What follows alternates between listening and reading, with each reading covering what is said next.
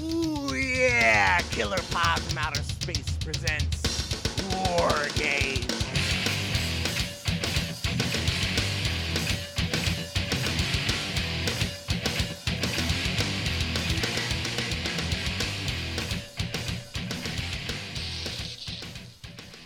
What is up, party people? Welcome back to another episode of Killer Pod from Outer Space. I'm Jeff. With me, as always, my co-host Vinny, and our pretty new steady co-host, brother Pete. What's Oh up, yeah, guys? he's he's on the roster. Hey everybody. How's it going? Hey now.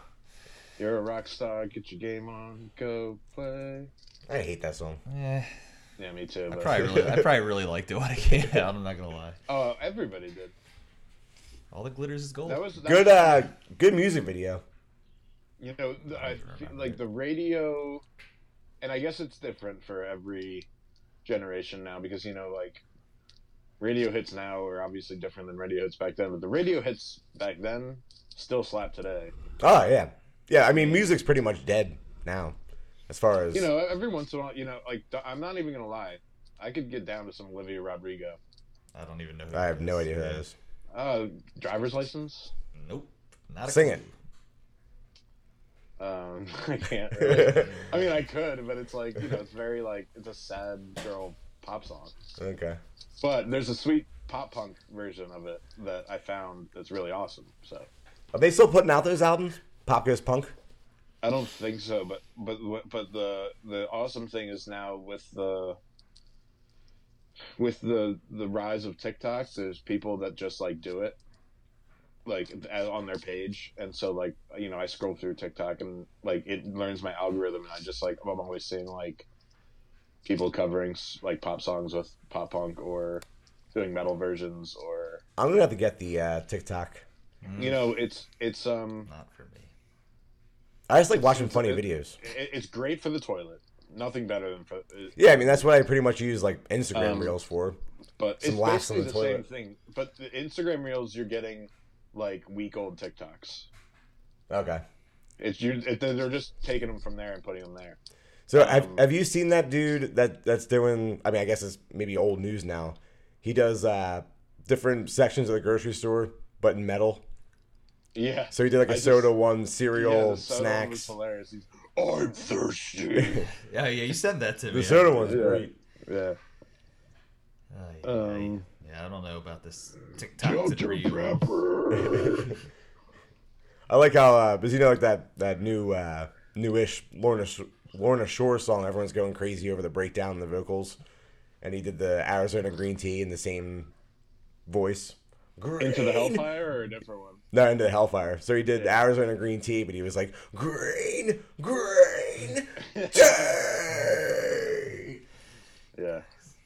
You guys are It's a little. It's a, it's the little things, you know. Yeah, I guess. I appreciate it. Little things like. I mean, uh, we, we we we were doing shit like that back in, you know, 2010. We just didn't know that you could get insta famous for it. Oh hell yeah! Yeah.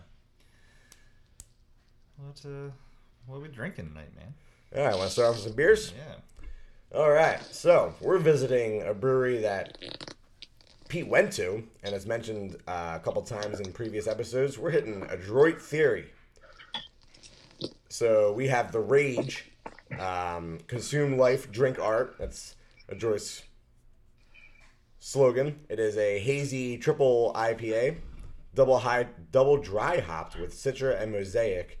This is uh, ten percenter, my friend. Oh boy. So I wanted to do you dirty because I know you're I know you're tired and hurting. Yeah. So I figured why not throw a triple dry hopped ten percenter at you. Well, Droid you- Theory, as we've mentioned, always coming through strong. The Rage uh, is a series they've been doing for a while. It's like at least the can art is always like uh, loosely GI Joe themed. yeah, you had me with that. Yeah, I'm a sucker. Sucker for the Joes. good stuff. Let's see what it's all about. It's good. Yeah, it's tasty. Putting the old hair in the dog. Yeah, right. Just gonna make me sleep even better. Oh, that's smooth. A little sweet. Uh, what do you got over there, Pete? Uh, I have a little something I picked up called Peter's Brand. Mm. It is a Dutch style pilsner from Germany. It is uh, it five percent lager, uh, pilsner. I'm sorry, and it comes uh, because it's uh, metric. It's almost 17 ounces instead of a pounder. It's 16.09. Nice. Ooh, And the So, brewery's Peter's brand? Peters Brand Classics. nice. I bought it because my name's on it. Figured as much. Uh, while we're, Oh, talking, this beer is powerful. while we're talking about beer, I just saw the uh, the Neshaminy Creek and the Mahoning disclosed the details about their collab. They're doing a 50s style American lager. It's gonna be low. It's like four and a half percent or something like that. It's called Showtime at Sundown. Ah, cool. Yeah. Are they gonna have like the Mahoning? I don't know what the can art's going to be, but they will be selling it May 21st at the Mad Max show. I guess would be if it's 50 style, they're gonna have like some May old like 21st at- wi- At the Mahoning. Ah, so for the yeah, that's the same date as the event. I was like, why are they selling it at a different date than? Okay. No, that's the event. Yeah, they just disclosed everything it was going to be. So that's cool. So I wonder if we can f- find it elsewhere. Yeah, probably. It's probably just going to be a limited run, I'm sure, but Are you definitely going? most likely, Can Who's you doing gra- it? Who- Can you grab a four pack to bring back for an episode? of course. who's doing the the beer? The Neshaminy. Oh, nice. Yeah. Yeah, that's a that's a very cool collab. I wouldn't want anyone else to collab with Mahoning besides them. Well, there's a few, but they'd Yeah. be top of the list. Makes sense. A, uh, really good friend of mine is uh, Vinny is. Um, my buddy Davis is moving right down the street from the Dublin, Pennsylvania, Neshaminy Creek spot. Yeah, we still so- got to get out there. Is that spot good? so, I haven't been yet, but uh, I'm sure that I'll be there a lot once he he's moving there in like July. He he's he bought a house that's being built in a Oh, townhouse neighborhood, so New built in a townhouse. Yeah, so um, yeah, that'll be cool. I'm, I mean, he's lived in Philly for a long time. I'm excited to have him back out here anyway.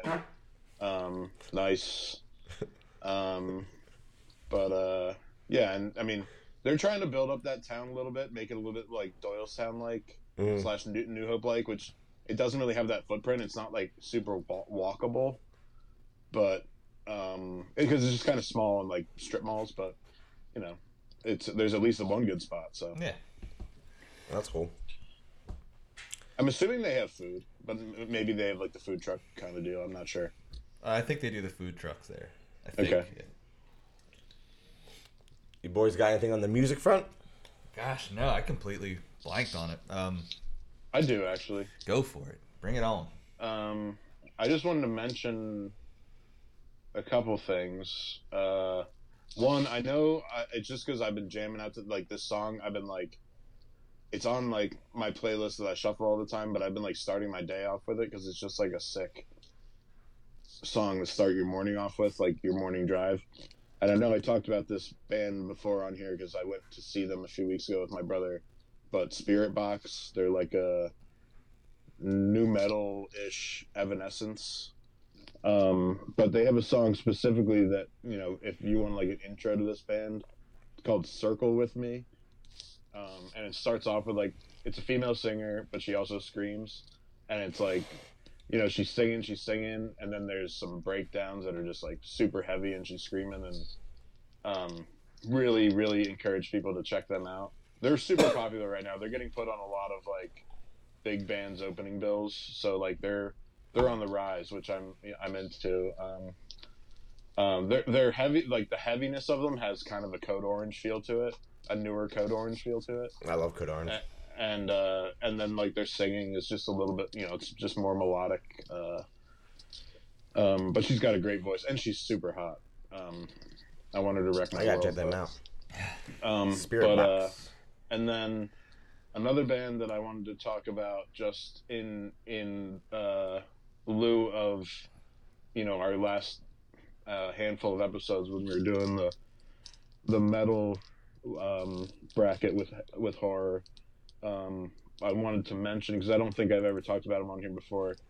Anybody who's into like any of those thrash bands that we were talking about really needs to check out the band Power Trip out of Texas. They're just everything. They're the culmination of basically you take that entire horror uh, uh, metal side of that bracket, and it's like this band is like is that they're just so like they're an 80s early 90s thrash metal band thrown into um, you know current times and unfortunately we lost their uh, singer riley gale died in the beginning of 2021 but um, i haven't heard what they're doing hopefully they're gonna um, push forward as a band um, i mean he was their leader you know vocally but um, regardless there's like four albums of really good material to check out and uh, you know the band needs the support so um, check out Pow- check, check out power trip Yeah, I'll definitely check that out. Yeah, I was listening to them last week or so. yeah fantastic Indeed. Um, the only thing I had the music from my boy uh, CJ, formerly of, not my boy, I just like his vocals, but formerly of Signs of the Swarm and Lorna Shore, who got canceled a little bit. I'm gonna put it out there. I think unjustly, but whatever. Cancel us if you want. Jeff will carry on.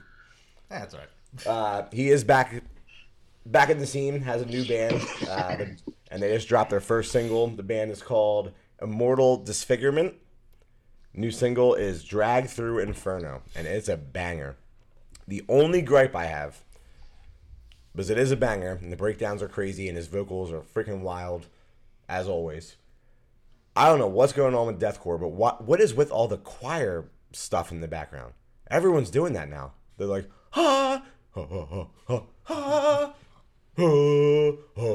ha No idea. like what why Just watching you do that was pretty entertaining. They a lot of choir going- stuff They must be going through a cradle of filth phase. yeah something they're they're using it even more than cradle of filth Dude, Cancer Slug's opening up for Cradle of Filth. How awesome is that? that is awesome Yeah, i The- wish the they new- would come up here I know. The new Cradle of Filth is good too. Yeah, I dug that. Yeah. My Um, brother saw them uh, like a little while ago. He drove down to Baltimore to see them. Yeah i wouldn't god i want kansas City to come up here Yeah, be nice.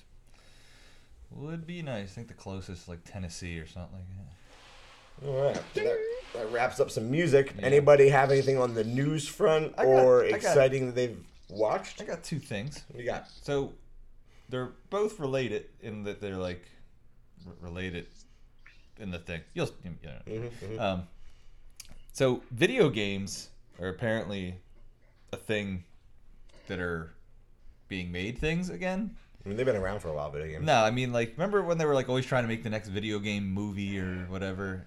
And it always I- it's never gonna work. Yeah, It's never gonna work. So, but apparently they're making a Streets of Rage. especially Rage when it's Silent Hill Streets of Rage movie, which was like one of my favorite like side-scrolling beat 'em ups when I was a kid for Sega Genesis. I don't know. Thought that was interesting. And then there's a Twisted Metal TV show coming out. So I was just gonna bring that up. That'd be a really cool one to make if they do it right. It has to be like super dark. Like it can't be campy. Even though the game was kind of campy, like if you take that game and make it like insanely dark and violent, um, almost like that terrible Jason Statham movie where he's in prison and like they race like the deadly, the deadly race. I don't, Death Death Race? Race. Death Race. the Yeah. de- race the deadly race. uh, not a good movie, but if they treat it like that and like make it darker and not campy, just super violent, that'd be cool. Who's making the show? I don't even know. I just stumbled across it. Huh. I think it's going to be on one of the streaming. I love that game. PS One, that was my, my jam. That was a great game. I, I was a. It was the dude. I think was his name Jax, the dude that was just like standing between two tires. Yeah. That was that was my guy. I always liked uh, the ice cream guy, Sweet Tooth. Of course he did. I, I don't remember much about the game, honestly. I remember you were just in Just a car, roll shooting around, things. shooting shit, yeah. Yeah, and you had what you, you like each guy had their own kind of weapons, right? yeah. And uh yeah, I just remember the third one. I think it was had the Rob Zombie soundtrack, and I was like, "Why isn't this a white zombie? What's going on?" I was very confused. Why is he by Yeah, himself? where? Why is this like electronic music? What's happening? Pete, did you, Um, you watch it. anything or have any news? I don't have any news, but I did watch um, a fun movie on Shudder um, called Vicious Fun. And uh, the only actor of note that I knew in it was Dave Koechner from of Anchorman fame Okay. Oh yeah, and, and, and, and general comedy fame. You know, right. he's Yeah. a great. I think he was on SNL for a little bit too. Yeah, like a season, or, or he might have been a writer too, Yeah, or something. something like that. Um, but um, so the premise is that uh, it's a it's a horror comedy. Um, uh, the premise is there's this kid who he's kind of, I mean, they describe him as a loser, which I'm like, oh, from the start, I'm like, that's kind of shitty. They, like when you read the when you read the synopsis, it's like this loser. I'm like, oh, chill. Ah, Um, but but anyway, like he so he's like this dude that lives with like he's got a hot roommate, female roommate who he has a crush on, but they're just roommates, and like you know she goes out on dates and all this stuff, and he's jealous, and that and he's jealous that she's out on this date with this guy, so he gets in a cab and follows him to this Chinese restaurant, where he then sits next to the guy at the bar, sees that he has a wedding ring on his finger, and he's like trying to like he uh, he's also a uh, he writes he writes articles for a, like a horror like a Fangoria type magazine. Um, so he's basically trying to like out this guy. Gets wait gets wasted and ends up in a. It turns out that after hours, this Chinese restaurant turns into like an AA meeting for serial killers, Hmm. and he's stuck there, having to pretend uh, that he's supposed to be one of them, and it, it escalates from there. And it, it's a, it's a little bit it's a fun ride. It's like an hour and Yeah, hour, that sounds pretty interesting, actually. hour and forty five minutes, and you know, just it's got some good uh, suspense because of him like not, you know, trying to trying to you know get around the fact that he's not actually a serial killer. Hearing these people talk about um, what they do, and and then you know, uh, calamity ensues. But uh, it Do they, has do they play it like comedic or pretty straight? it's not straight comedy, but it's it's it's it's you know, it's not slapstick, I guess I should say, but it's it, it's not like dark horror at all. It's you know it's it's pretty funny. There aren't you know it's I, I don't know what, what to compare it to, but you know it's kind of I guess dark dark comedy. All right. Um, but uh, oh yeah, there's parts that are I guess kind of a little slapstick, but not like super. Um, but also the um, I'm gonna need your guys' help to remember the name of this uh, wrestler because he's in it. He was like, uh, it was like the Kur- not the Kurgan or the uh, Kurgan. Was it Kurgan? Yeah, he's in uh, Sherlock Holmes too with Robert Downey Jr. Yeah, so he's in it. Yeah, Hmm. yeah, And he's, uh, and he, been in a bunch funny. of stuff. Yeah, Yeah, he's funny in it. Um, yeah, I, I don't know. I mean, it's definitely horror comedy. It's not like, you know, there aren't necessarily like jo- like lame jokes being made, but um, there's there's good violence too, and you know, nice. It sounds like a fun I, premise. I, I definitely Jeff would definitely like it better than the last matinee. Oh, Okay. Christ. Don't get me started on that. I didn't say I didn't like it. Once again, but uh, yeah, it I like right I like alley. Pete's story. Um, they he posted for that episode. You know, we talked so and so. We talked this. Jeff and Vinny fight a little bit. Uh, I didn't like it, It- or I didn't not like it. I just whatever. Won't go You back. just don't and- want anybody. You just don't want anybody to ever watch it. Nobody Yeah. needs to watch it. That's all I'm saying. Jesus Christ. That's the way I look you, at it. you know you know it's like you know in the in the now that we're in the shadow of easter you watched it for their sins so they don't have to. That's right. I told you what happened. Some people die. The end. eyeballs yeah, there's eyeball olives. eyeballs um, I oh, Yeah. actually went to oh, the. Sorry. What, what were you gonna say? No, we were both about to speak at the same time. We both. Yeah, what'd you have? Go No, ahead. no, I was gonna say I watched Repo, rewatched Repo, Oh yeah, you're talking about that. Repo Man, and I watched Satanic Horror Night, the uh, Smut Without the Smut mixtape. It is hilarious. But you gotta watch the smut part. You told me. Well, I, they're they're on there. I just haven't watched the smut part because this is like the way. I want to hear about that bush. Oh, there's some bushes. I mean, you see some bushes. There's just no banging. Um, but it's like a handful of like horror themed pornos that they put on this like collection, and uh, they play it like drive-in style. Like there's intermissions, and they have like the old school, like legit old school commercials. Like they have like an ad from like a Downingtown clothing store that would have played at the drive-in That's cool. and uh, it's just funny because you're watching essentially what is just a, a dirty movie, but you're watching it just for the story, and it's hilarious just how they don't make sense, and literally one just ends like there's no like end scene, it just ends. so That'll happen. yeah, I got uh, I got pretty stoned to watch that, and it was very entertaining. I was very happy with it.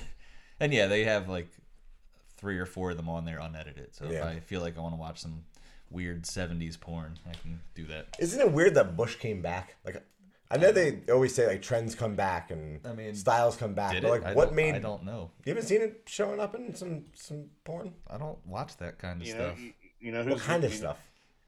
Dirty movies. And I don't Oh. watch those. I can t- I can tell you exactly who's responsible for it. Huh? And her name is Riley Reid. I- She made it. uh, She made it okay for them to not have to go get implants. She made small boobs cool. Make small Popular- boobs cool again. popular again in porn, and she also wore the bush. And sometimes she didn't shave her armpits, and she's just like, "Look, I'm a natural Oh, woman." wow. She's one of the. She's one of the highest, like, uh, like searched stars in No kidding. that realm. So Oh, I know her. Yeah. I don't. It's She a familiar like- name though, so I'm sure I've stumbled across it at one point. Yeah. But uh, she went with the armpit hair, huh? That's a bold move. Yeah, I, I didn't see. bold. I didn't see oh, any I, of those. I'm not talking. I'm, it's not like it's like, like it's not like a Italian man's. No, I, know, I get what you're talking about. I'm just saying. That's a. I'll, I'm just surprised to see that make a comeback. Like that's, that's a weird one. I like, didn't oh even yeah, know. we're gonna bring so that back. I had no idea. I, It's all about um. And then like, did they their- discuss their- it in their body- own circles? was there like body, a, their- a meeting? It's all. It's all about their body, their choice. You know, I yeah, get it. yeah. they're they're taking it back. I'm And- just saying. Doesn't the? who who are we to say? I'm not saying shit. I'm just saying. I, I didn't know it came back. So The cat came back the very next day. I guess if I stumble across one in my travels, I won't be surprised. I uh, made a trip to the movies this week. Uh, not horror related, but went. Um, maybe surprising because I've talked some shit on this director before. But I went and saw Ambulance, directed by Michael Bay. Oh, I'm I'm excited to see that movie actually. So, I think I've made it clear on air. I am not happy with Michael Bay's ten-year stint of only doing Transformers movies that are not good. Uh, but I heard from another podcast that this was an exciting ride, a good, good action thriller with lots of uh, uh, good explosions and, and chases and uh, lots of good drone footage and like a good um, you know, back to his roots for Michael Bay. So me and Little Red went and saw it, and that's exactly what it was. It was a fun ride. We were edge of our seat. Um, it was fun. It was intense. The action was great. Um, Jake Gyllenhaal was unhinged, like be, just being a wild man, which seems to be his bag lately. He just wants to do like the most ridiculous, um, wild characters that he can do, which he definitely did in this one. Did Shia LaBeouf show up? At, at one point, no. Uh, at one point, he just yelled, "Well, I got herpes, and I'm not happy about that." Like for for no reason. Like it was just in this action movies, or in this action movie. Um, but I'll tell you what, he took. It's probably going to become trendy now. The work that Michael Bay did with drone footage, it was wild. The aerial stuff, the drones swooping down, going under the ambulance.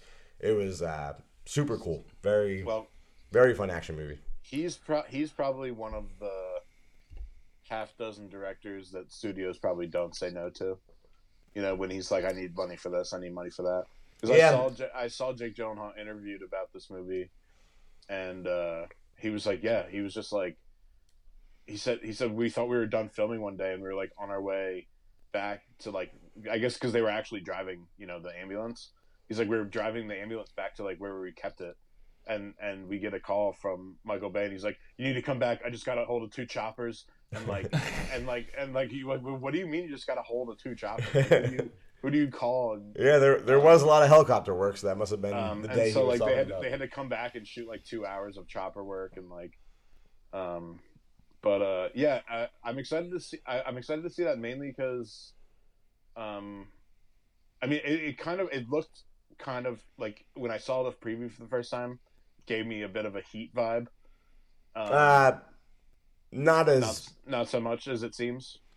no. I mean, the bank robbery part. I mean, the shootouts are awesome. Like Okay. and that all stems. I, I mean, Heat was the first to do that super realistic, awesome sounding shootout. Yeah. But um, it, it, it's just not as ser- not nearly as serious as Heat. Why are you yelling so much tonight? Am I? Yeah. Pete, is he not yelling? It sounds like he's yelling. I mean, I I got know, I I got I got the microphone in a different position than normal. He's just but excited. It sounds like you're yelling. It's frightening. Um, He's just excited. It's better than when you can't listen to, you can't hear him at all. Oh, that's true. Forgot we used to have that problem. I block. I had a Um, mental block about that. what, like as back in the old studio? Yeah, where you just were like not refusing to get anywhere near the microphone. Well, because at JJ's fucking studio, you have to be kissing the goddamn thing. Dude, I, I would have my volume all the way up and back. I don't know what he's saying. This is, I don't know what this fucker's talking Fucking about. JJ's studio. Didn't you just do a Um, but, guest spot on their show? Yeah, it was terrible. Oh boy. um, on the topic of Jake Gyllenhaal, I think that he is one of our better young, uh, youngish male actors. That um, I mean, I saw the thing he did with Netflix was kind of a piece of shit, but I kind of knew it was going to be. But I watched it anyway. It's called like it was like he was like a nine one one operator. Um, Um, and it was, I didn't mind that one. It was like, Yeah. it, it was another like turn your brain off, eat some popcorn, Yeah. and just be entertained. Yeah, but um, on the other hand, like I mean, he's done some the, the boxing movie he did really good. hmm Um, the movie um, you're gonna have to remind me where he's the he's the uh, the filmographer for the news. That movie was Uh, Nightcrawler. Nightcrawler. Yeah, I That still need to was see that. Yeah. Fantastic. I know. I've only heard good things Uh, about it, and it's God, it's that made, typical Jeff that just slacking. made that whole And industry seem so scummy. I was like, ugh. Yeah, These it guys are a bunch It- of pieces you of feel, shit. You you feel dirty when you finish watching that movie. Like, oh, not quite as dirty, but it gives you the, almost like a um, portrait of a serial killer kind of vibe. Yep, like yep, that. It's yep. like that. Like, you're like ooh, Like Yeah, a- it's like- like a- feeling. Like a cleaner, yucky feeling. Yeah. You feel Yeah. yucky, but you feel like a little uh, clean yucky. yeah. I don't think I could have handled Henry if I didn't watch it the way I watched it.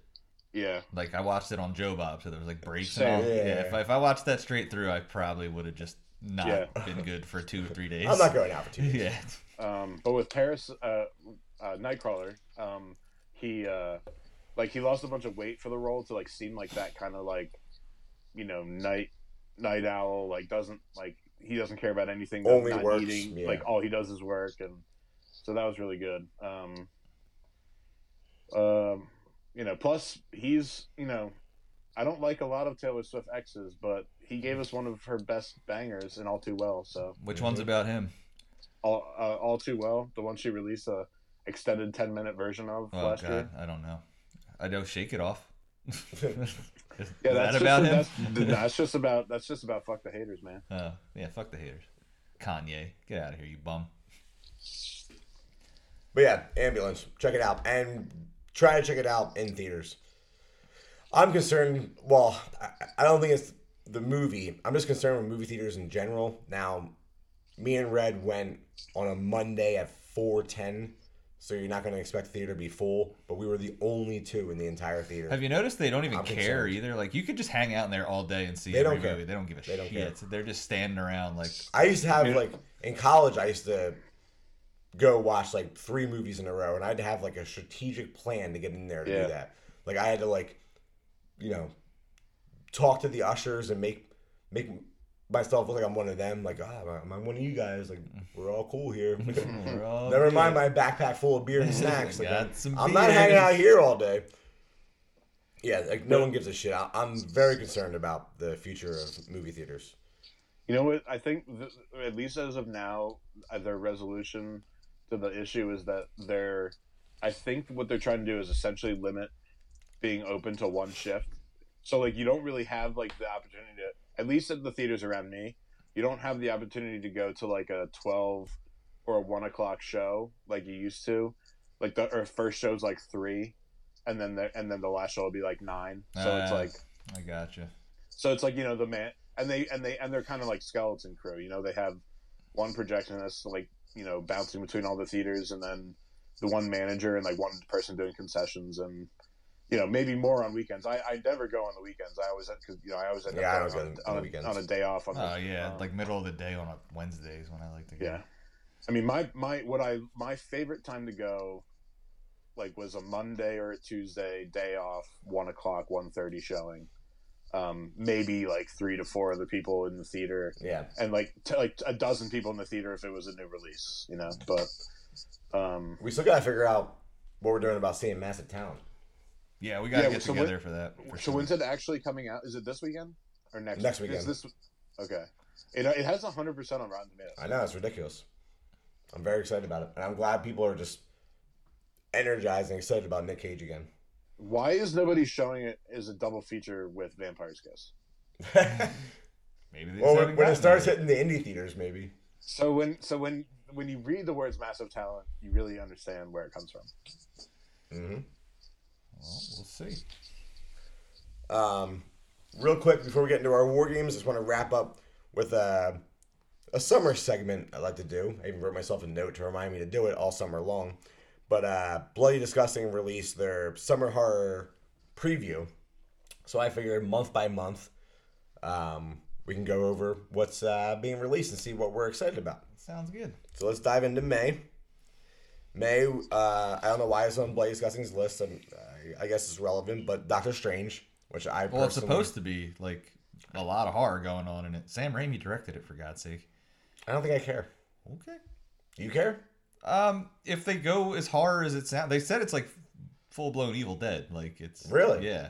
So we'll Okay. see. If it's that crazy, yes, I do care. If it's just an over exaggeration to get people to go see it, no. Pete, are you feeling any kind of excited for that one? You know, I'm really oversaturated with Marvel. Like, Yeah, I'm just- I, I'm excited about the like the movie existing. I wish that there wasn't a new Marvel movie or Marvel TV show every three months. Um, yeah, it's getting because I because it's so much worse than it was with Star Wars when they were releasing the, um, you know, like the last three trilogy of Star Wars. It was like, oh, and th- and then we got Rogue One. Oh, and here's Han Solo, and I was just like, I was into those movies. Don't get me wrong, but I was like, oh, like it, you don't have like you don't have the feeling of, and I I get it. I mean, the money's there, and now with everything that there is, you just got to keep creating content. But do you remember like when when we were when we were you know uh, six years old and and and the VHS first was released for the original trilogy. first then it was you're the just- silver there- edition, there- then the gold. And there's just and there's just these whispers that you heard that there's going to be more movies that are actually talking about just Vader, and you're like, what? And then when it finally comes out, and we were at the young enough age that we were like, pod racing sounds really cool. Um, you know those. Uh, and, and don't get me wrong. I mean, those movies. I, I'm not a prequel hater or anything like that. Um, but anyway, I mean, I just just remember that the like waiting for that, and there was like five years between each movie. I mean, like that that anticipation doesn't exist anymore. Now Marvel, it's like you just get this and you get that, and I just felt I just felt when I saw, even though it was a good movie, I'm not hating on the movie. When I got when I saw the Spider-Man No Way Home, I was just kind of like, uh, I don't know. I was just like, uh, M- Marvel's just so there's just so much of it, and I'm just like, Yeah, I mean you're right. It's oversaturated. And then you know it's it's disappointing and surprising at how poorly Morbius is is That's, going. that's Sony though. Like that's not Marvel's. Like Marvel's name's on it, but that's a Sony movie. yeah. They don't have. yeah, But like that could have been such a cool thing to do, like especially bringing the horror element into it. And then, do you think because of the very very poor results financially and reviews, I think it has like seven percent on Rotten Tomatoes. It's something wild, or maybe eleven percent. It's wild. Yeah, I don't know. But are they gonna pump the brakes on Blade now because of that? no, because Blade sounds like they're I, Blade is Marvel, Right. Not Sony. and they got um It- it's produced by Disney. what's his name Marsh Marsh Marshala Mar Ali. Her, uh, Mahershala Ali. yeah, Yeah, he's awesome. Yeah, he's great. He's a great actor. So but like you Jared know, Leto should have been cool. As no, Morbius. because Jared Leto's like hit or miss. There's a there's like a massive uh like outcry against Jared Leto for some reason. Uh, I think he was Um, mean to a girl or something like that, or he's like a Well, weird, there's also creepy there's guy.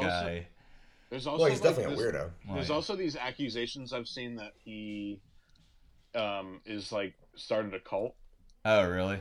that like he had he, he like he and his brother who's in 30 seconds to mars with him like had like people uh, like let people like buy tickets to like th- this like out this like um, Outward Bound kind of thing to them on like some private island, and like he dressed like Jesus, and like uh, it's all sounded weird, but Hmm. he's He- also he's like, definitely a weird guy. he's also like uh like he's one of like the like the the people that like stay in character the whole time and uh you know. Method actor. um which like i feel like the kind of movies that he does don't like like he's not abraham lincoln you know? Um but i don't know whatever. I mean i there's I, I love a lot of movies that he's in so like i i don't i don't i don't know him as a person. I'm not gonna go out and and do any judgment like that but um yeah it's it's the other thing I heard is that they like there was a lot of things in the previews for that movie that never ended up in the movie. yeah, they put it in there as like fan service to get people excited, and then Hmm. Um, Yeah, I mean, yeah. I, w- I was pretty excited for it, but I'm not I interested don't know anymore. why. Yeah, I knew it was gonna be poop as soon as I heard it was announced. I mean, all I gotta do is look at Venom. Like I would never see Venom. I don't even need. Well, to I see saw the Venom. f- first Venom. I was first first one was okay. Nah, I, I hated it, and I didn't even bother with the second. Like I didn't need to see it to know it was gonna suck. Trailer was bad enough.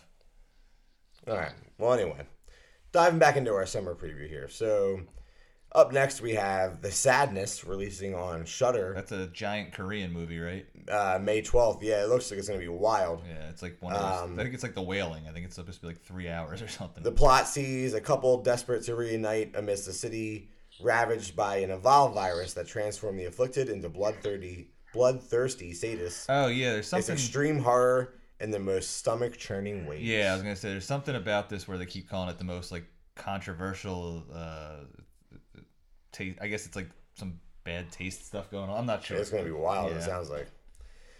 And then this one, I think, feel like it's a little bit. Uh, what's the word? Polarizing, I guess. Uh, Firestarter. The remake. Yeah. Eh, no need. So I saw the trailer before Ambulance. I, I don't know. I mean, I Who's want playing, I, uh, I want it to be awesome. I don't know the I don't know the child actress's name. Um, it's hitting theaters and Peacock May thirteenth.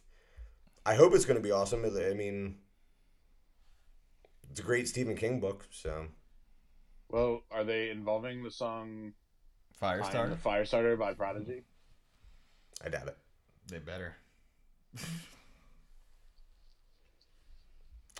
Then we have uh, The Innocents coming out May 13th.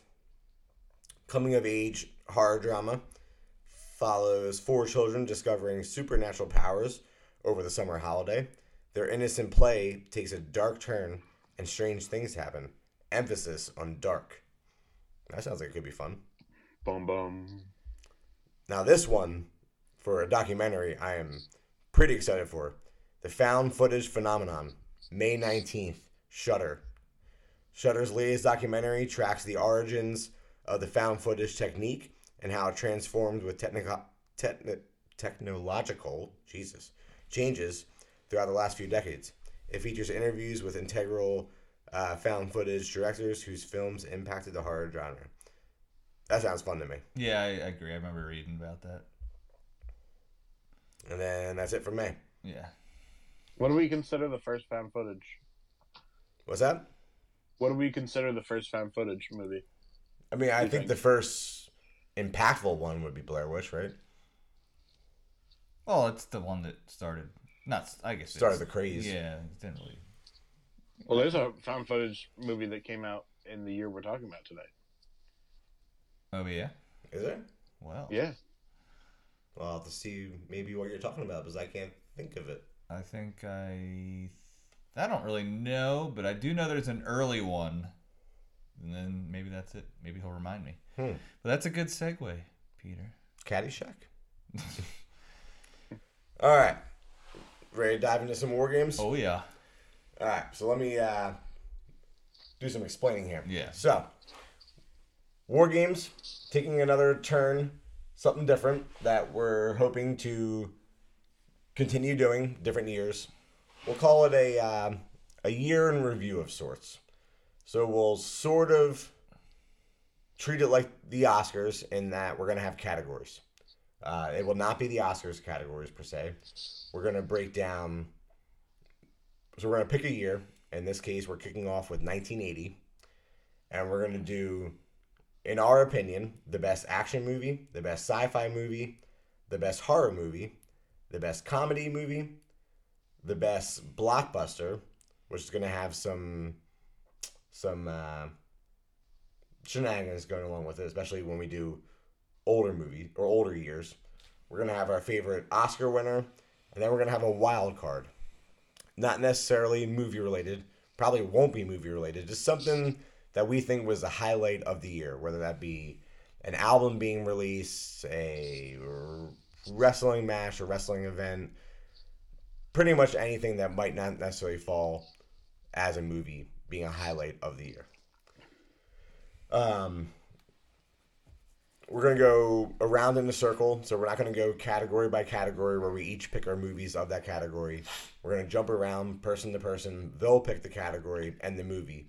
The catch is a movie cannot be repeated at all throughout the entire war games.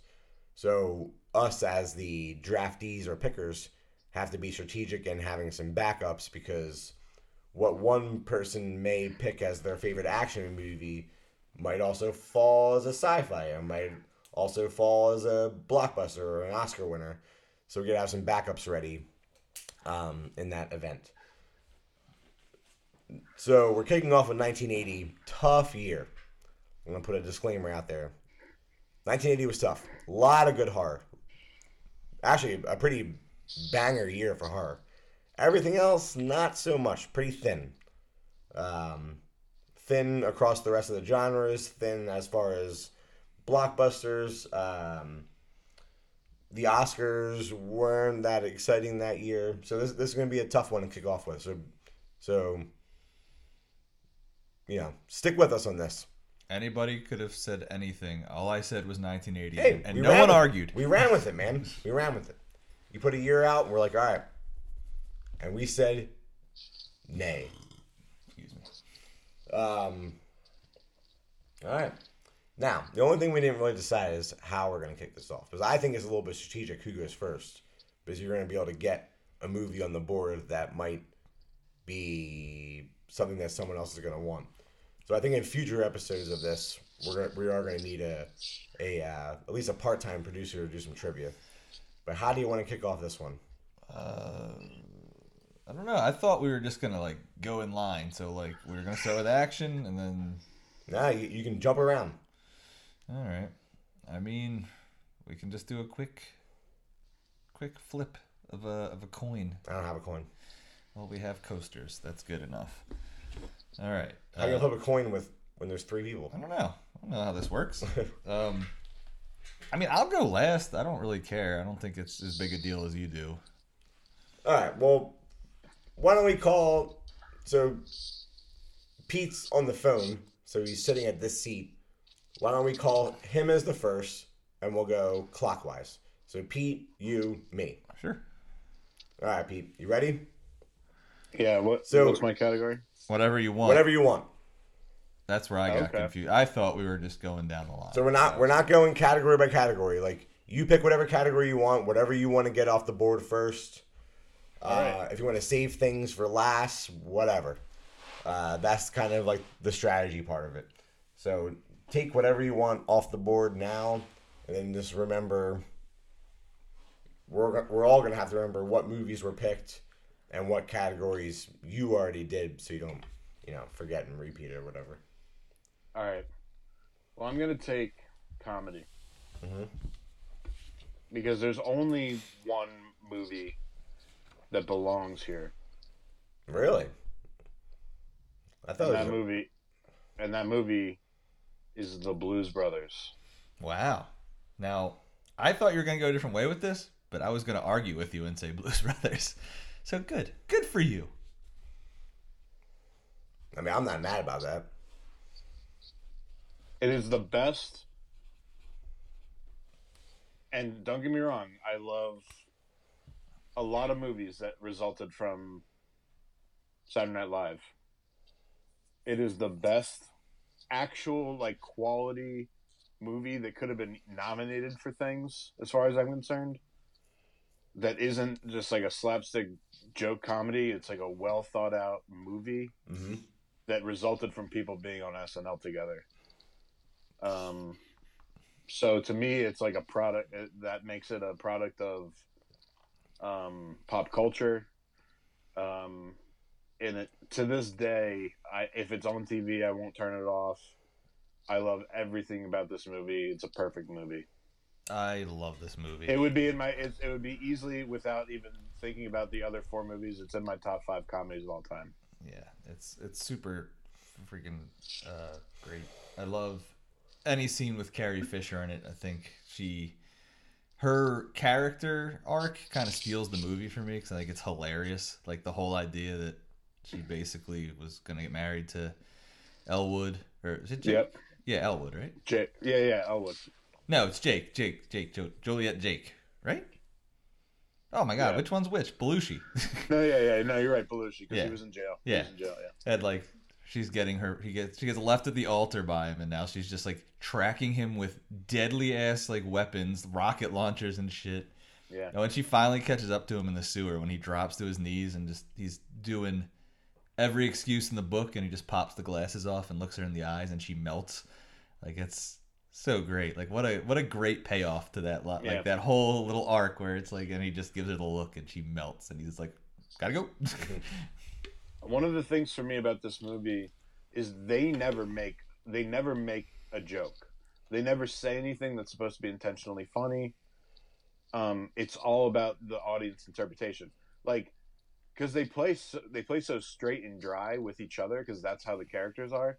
But there's so so many epic things, like just when they're saying we gotta have a tank of gas, half a pack of cigarettes, it's dark, and we're wearing sunglasses. Hit it. Like like people like people somebody can be watching that and be like he's just stating facts. But no it's fucking hilarious.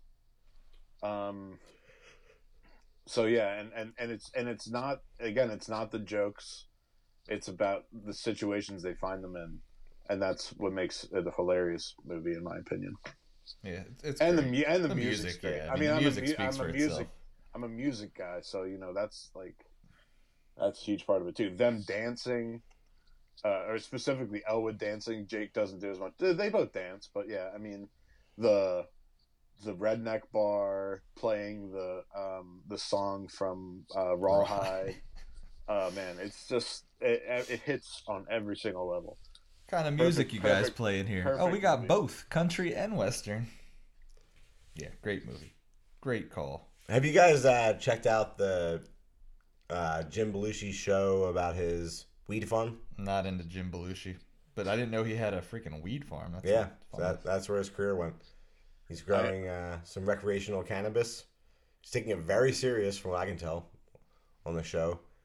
And uh, I mean, the show is not very serious, obviously, but it's pretty interesting. He teamed up, like midway through season one, he teamed up with Dan Aykroyd to put the Blues Brothers name on his product to like, you know, try to heighten it and get it out there more than just the Belushi name would. It's pretty interesting. my favorite thing one of my favorite jokes about jim belushi was from one of like the early early seasons of family guy when they're like what they're talking about like coke and pepsi or something they're like what it's just the same it's the same thing he's like that's what they said about jim belushi um I like the show, according to Jim. be- best thing jim belushi did was the movie he did with tupac Yes, I love that movie. Um, it's a great movie not Gang rela- gang, gang related. related. I was gonna say Gridlock'd, but that's Tim Roth and uh, Tupac. I think. K9's nothing to shake your finger at. What is it? K9. Oh, get out of here, you bum! I think there was like three sequels too. I used to watch According to Jim because it was on at like one in the morning. Good show. Nah, I mean it was whatever. The white, I like the white. The wife was yeah. The brother was annoying. Yeah. All right. Anyway, uh, Blues Brothers off the board. Pete's comedy pick Yep, I got it. done. All right, so we're moving on to me. We're saying. Yeah. So I want to get my blockbuster shenanigans out of the way. Uh oh.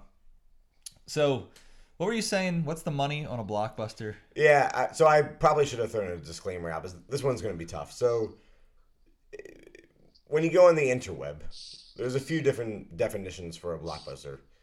The the most common is if it makes 150 million dollars. You can also see people saying if it makes triple its budget.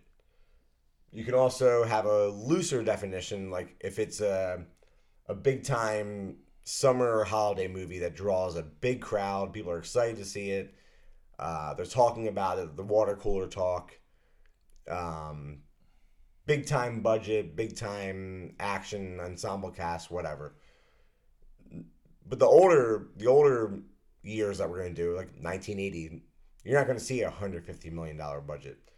Um, and Jeff and I were talking about before recording, like the really is, only one blockbuster. So I think for this year in particular, we can broaden it. Like, what would be a, a blockbuster today, or what became a blockbuster? Like, maybe it wasn't a hit when it came out, but became like a blockbuster. Like it's a a household name or a sensation. Because there's really only one that falls Yeah, Into it. like by a lot.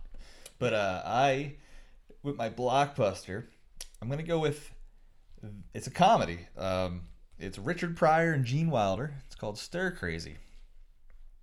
Um, was it a blockbuster? Not really. I mean, I don't like we just said. Yeah, But I mean, it definitely didn't make a ton of money. But It's Richard Pryor and Gene Wilder, which is like one of the best comedy tag teams ever. It's um, after I think it's after Richard Pryor had lit himself on fire. So I'm sure there was a bit of a you know, uh, what's the word like a like a comeback feel to it for for Richard Pryor. Um, now people always argue it, and I do too, but I still love the movie. Like it's not as funny as their older stuff and blah blah blah.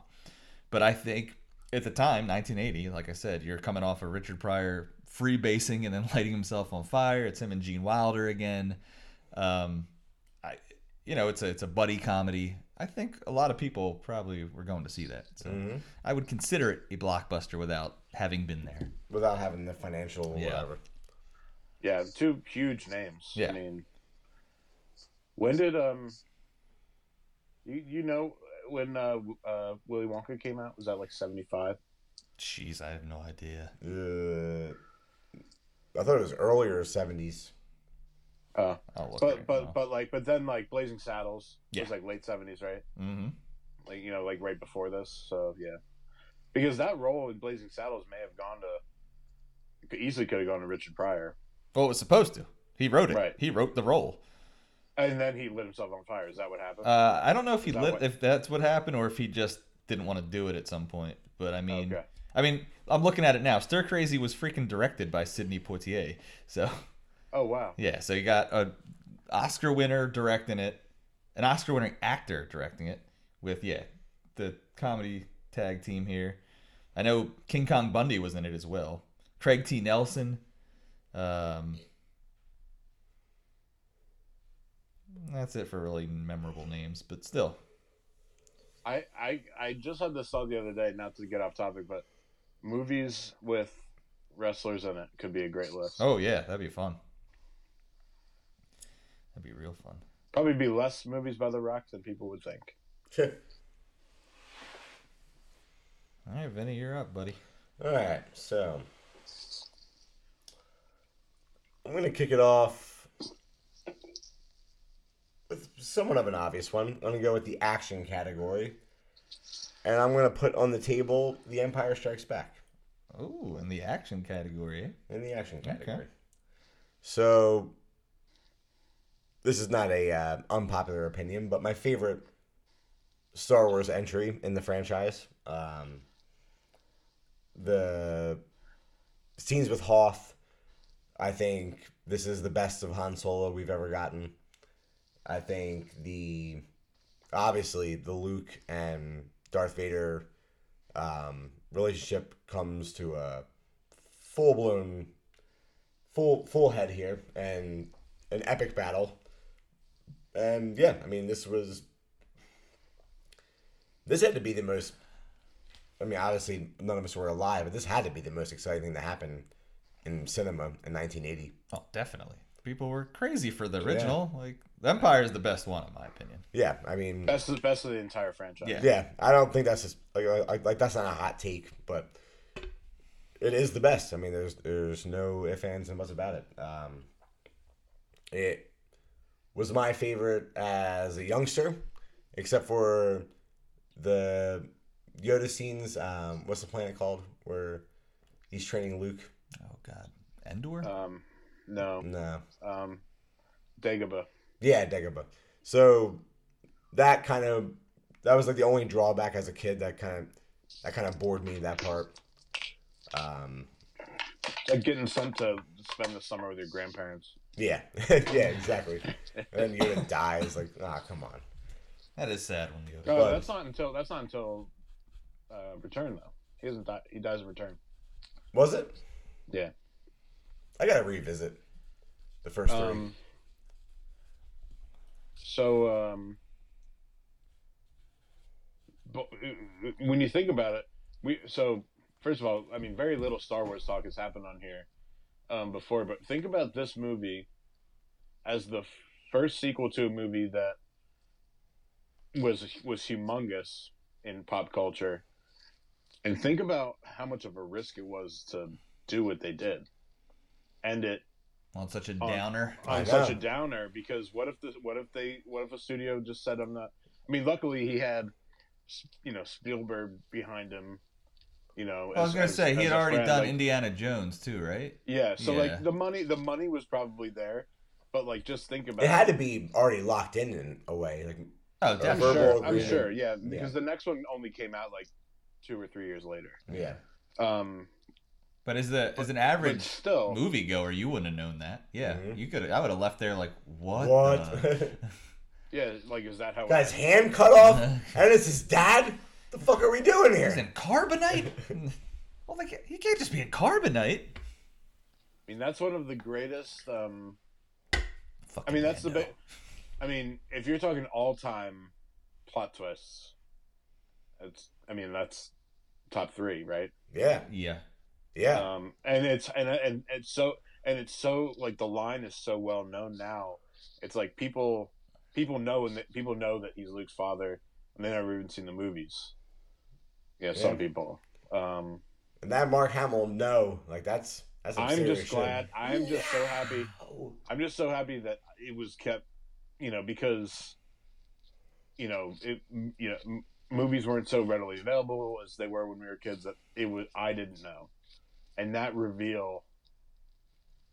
What Yeah, you know? How- as a kid, blew my little kid, you're mind. like- You're like, I'm like looking back at my dad, like, wait, what? Huh? So yeah, Good stuff. Yep. All right. not what I would have put, not what I would have put in action, but Yeah, that's what I was a little shocked where you put it, but you know, whatever. I got plans. All right, he's got plans. He's got plans. Pete, it's back right. to you, bub. So I'm gonna take the wild card here. Mm. And since what I didn't realize until Vinny in, made the intro here, that it didn't have to be a movie, I'm going to throw in the first album featuring Ronnie James Dio Oh, as fuck. lead vocalist. That was mine. God damn it. Hold on, I got Black- three. Black Ain't Sabbath. anymore. Heaven and Hell. nice. I love that album so much. This is a front to back, non skippable, perfect album banger. It's fucking perfect. um one i mean i don't know how this to me is a band that without controversy continued their path with a new singer without skipping a beat who i mean some could argue certain things were improved on they certainly fa- certainly found their sound with ozzy their most epic songs are with ozzy but i love dio sabbath and um, you know, I, I- love that album.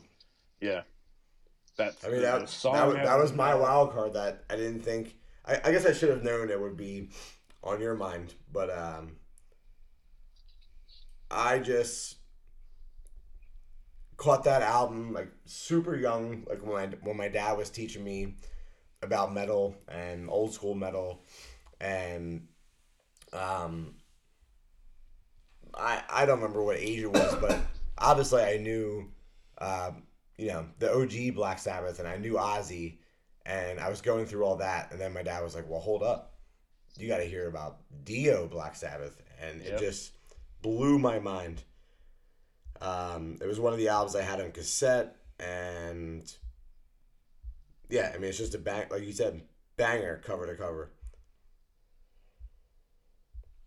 This fucked me up. This- I didn't was- know we could pick records and stuff. So Well, just anything, wild card, anything, well, my wild card. anything, 1980, My wild card is stupid then. However, maybe a book release. yeah, because I know about books. Uh, we moving on? Is it me? yeah, you're up. All right, I'm gonna blow my sci-fi here. So my sci-fi was Empire Strikes Back, which is that's why I'm really surprised you put it in action. But that frees me up to do one of my favorite movies of my childhood. Oh no, you're gonna steal mine now. Is it dun dun dun dun dun dun dun dun, dun Flash? Ah. Whoa! Ah, okay. No, that's not what I was Yeah, maybe thinking. Dun, dun, dun. Yeah, Flash Gordon, dude. I freaking loved this movie to death as a child. I could not get enough of it. Um, and like when I was a kid, it was like the shit. Now I watch it because it's just campy and like bad's not the word, but like the just effects are so cheesy and like not very well done. But like I love Timothy Dalton, especially in this with like his bad guy thing going on. Uh, Sam Jones is Flash. Freaking Ming the Merciless was like the the the, the main guards with like the the suits. You know what I'm talking about? Either of you? Yeah. Yeah, they used to scare the shit out of me with their like red. I guess it was like a red onesie. I don't even know what you would call, it, but it used to freak me out. Um, and the freaking Hawkmen, they're the best. but this movie is so fun. Uh, the fact that when they made that movie uh, Ted with Mark Wahlberg and um, what's his name, Seth uh, MacFarlane did the voice of the teddy bear, and like they're obsessed with Flash Gordon like that. That made me so happy because there was like a resurgence after that, and it started coming on TV a lot more. Like you'd see it on like Comet or just like you know basic TV channels would be playing it a lot. And then they did like a sweet Blu-ray release for it last year. Uh, just one of my all-time favorites. So campy, so like 80s. I mean, it's 1980, but the movie just like spews like 80. I love it. Love it. Yeah, I didn't think you were going there, but I'll. uh I dig it. Am I up now? You are up. Unless you want to talk more about Flash Gordon, because I'll talk about that all night. The Queen soundtrack. The soundtrack is by Queen. Are you kidding me? Great stuff. So you went sci-fi, right? I did. All right, I'll follow it up with your sci-fi, and I will also go sci-fi, and I'm gonna go Superman two. That was my action. Superman two. Now, Wait, but I- where are you putting this? Sci-fi. sci-fi. I don't know that I'd call this a sci-fi movie. It's Wait. about a man from an alien man being a superhero. Wait, I thought we could only do one in each category. No, no, it's you. You do all the categories. You do all the categories, You can use but once one a movie. is picked, it's off limits for all other Oh. categories. Oh, I Uh-oh. don't have enough movies probably. But That's all right. Let's keep going. We'll wing it. Yeah, just throw it together. Yeah. It's, the, it's the first one. We'll we'll we'll have this better in future episodes, especially when like like we said, 1980 is a poor year. Um, so Superman two. Now, I found I haven't done an adult rewatch recently at all, but I found Superman, the OG, to be incredibly boring. But Superman Oh. two, Yeah, the first one very boring. Superman two is Superman two is the tits. I had so much fun with this as a kid. yeah. Um, I was super into Batman as a kid. Um, you know, the Tim Burtons, the comic books, the animated series. We all know um, the deal with that. And then my dad again started to say, "Well, you gotta check out some Superman." And I think he actually showed me two and just like skipped one, and I took it up. You know, I watched one later on my own, but so much fun with this one. It's it's it's campy, right? But like all in, in, like all like the in the best, best ways. ways, yeah. yeah. Um, Come, son of Jor-El, Yeah. kneel before Zod. uh, Zod, so awesome, especially compared to uh, what's his name in the modern, What? uh, the famous actor that played. Oh, Zod? Yeah. I don't know. I never saw the new one. Man of Steel, right? That's Yeah, what yeah. Of? Nah, I, I like Man of Steel, but this is super visual, but just it just no Michael comparison. Sheehan, Michael Sheehan, Yeah, Or yeah, Michael- something like that. Um, Dude, dude from Boardwalk Empire. Oh, right, okay. right. Dude, Gene Hackman is Lex Luthor? Yeah. Come on, dude. Steals the movie.